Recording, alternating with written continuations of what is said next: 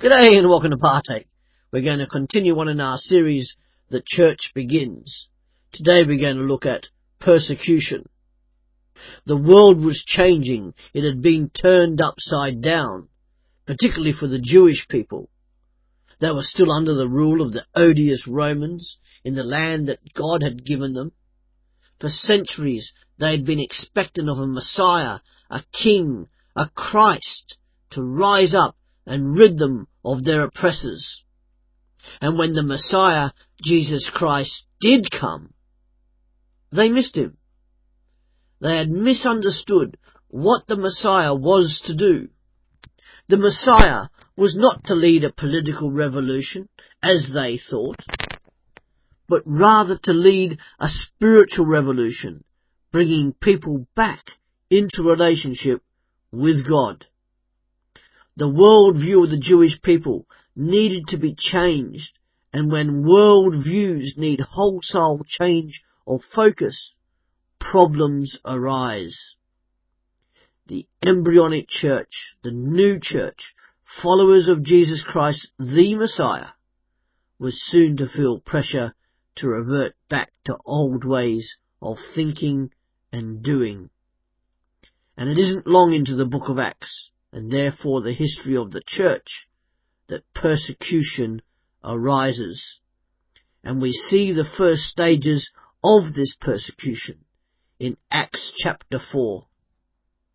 As they spoke to the people, that's the Christians, the priests and the captain of the temple and the Sadducees came to them, being upset because they taught the people and proclaimed in Jesus the resurrection from the dead.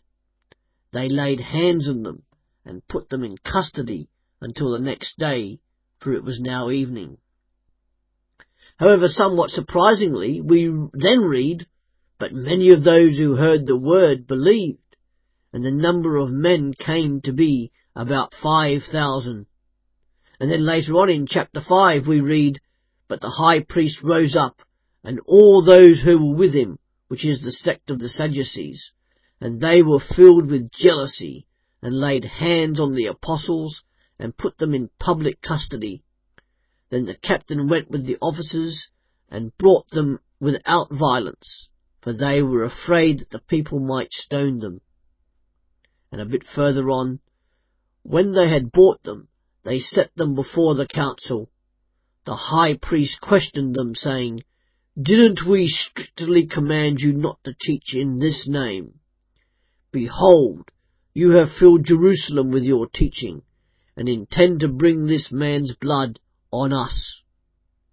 But Peter and the apostles answered, We must obey God rather than men. The God of our fathers raised up Jesus, whom you killed, hanging him on a tree. God exalted him with his right hand to be a prince and a saviour, to give repentance to Israel and remission of sins. We are his witnesses of these things, and so also is the Holy Spirit, whom God has given to those who obey him. But they, when they heard this, were cut to the heart and determined to kill them. Even further on in that chapter, we read, they agreed with him. Summoning the apostles, they beat them and commanded them not to speak in the name of Jesus and then let them go. They therefore departed from the presence of the council, rejoicing that they were counted worthy to suffer dishonour for Jesus' name.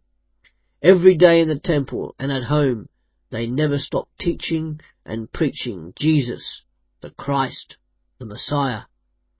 And then at the beginning of chapter 6, we read about the first Christian martyr, Stephen. Stephen, we read in Acts chapter 6 verse 8, was full of faith and power and performed great wonders and signs among the people. But some of those who were of the synagogue called the Libertines and of the Cyrenians, of the Alexandrians, and those of Cilicia and Asia arose, disputing with Stephen. They weren't able to withstand the wisdom and the spirit by which he spoke. Then they secretly induced men to say, We have heard him speak blasphemous words against Moses and God. They stirred up the people, the elders and the scribes, and came against him and seized him and brought him into the council. and set up false witnesses who said, This man never stopped speaking blasphemous words against this holy place and the law. For we have heard him say that this Jesus of Nazareth will destroy this place and will change the customs which Moses delivered to us.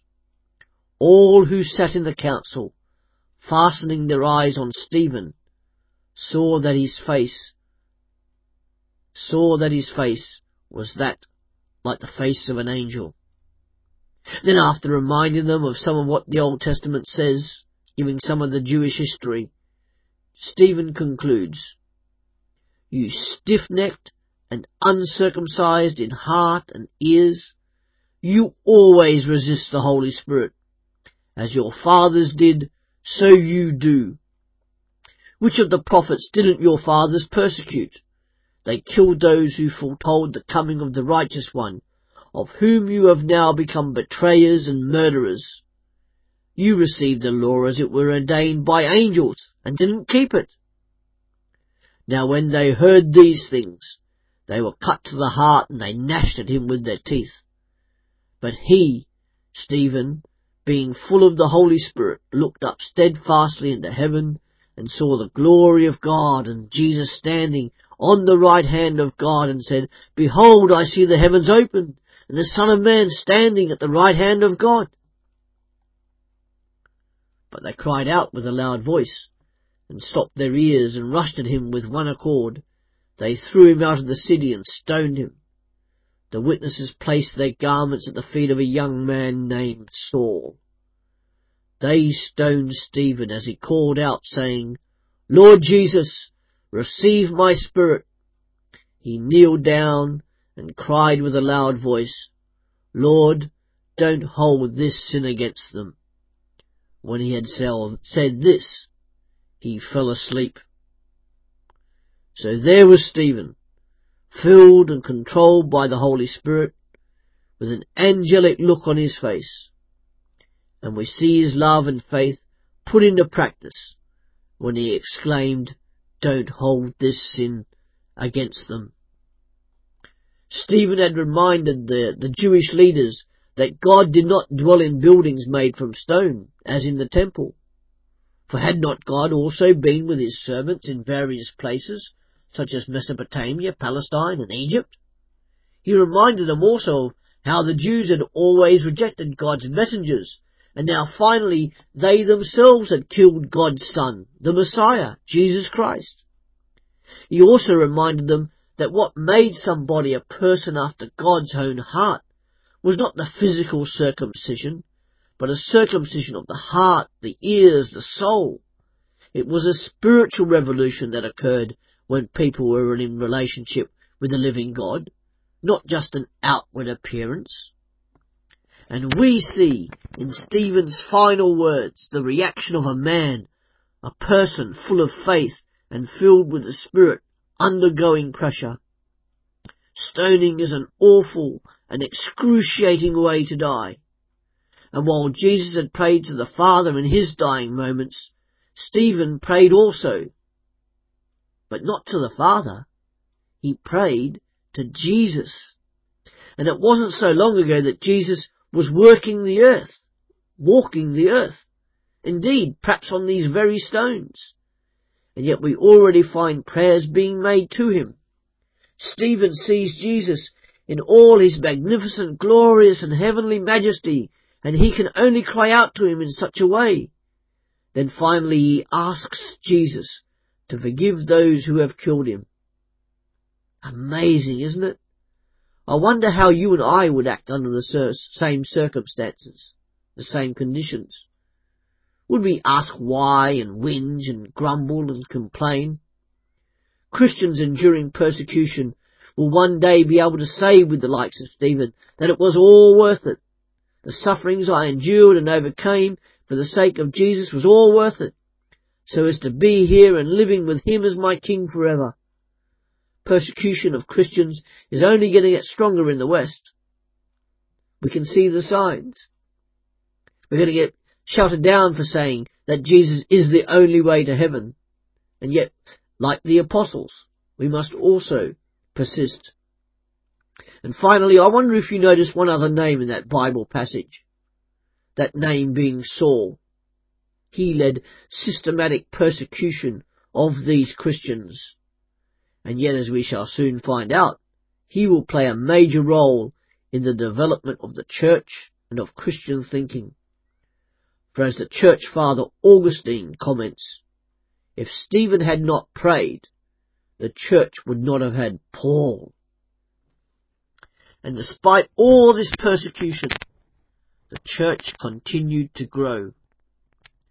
And whenever and wherever the church has endured persecution, down through the ages, and including our modern times, for their belief in Jesus Christ, growth has always occurred.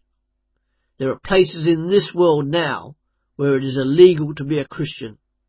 Let us pray for our brothers and sisters that they have to endure all kinds of hardships for the sake of Jesus Christ. And yet amazingly, these churches are growing numerically, exponentially, just as we have seen occur in the New Testament. If the New Testament church had known that Jesus did not rise from the dead physically, would the church have grown like it has over 2,000 years? Would people like Stephen knowingly die or undergone systematic persecution for a known lie or mistruth? The very existence of the church is the greatest physical proof of the resurrection of Jesus Christ from the dead. The church, His church, nothing will stop its growth and nothing will stop that glorious day, that one glorious day when Jesus Christ comes again to collect His followers, His bride, the church. But for our study next time, it will be how the church needed to be organized in order to facilitate this growth. And that means going back to chapter 6. Thank you.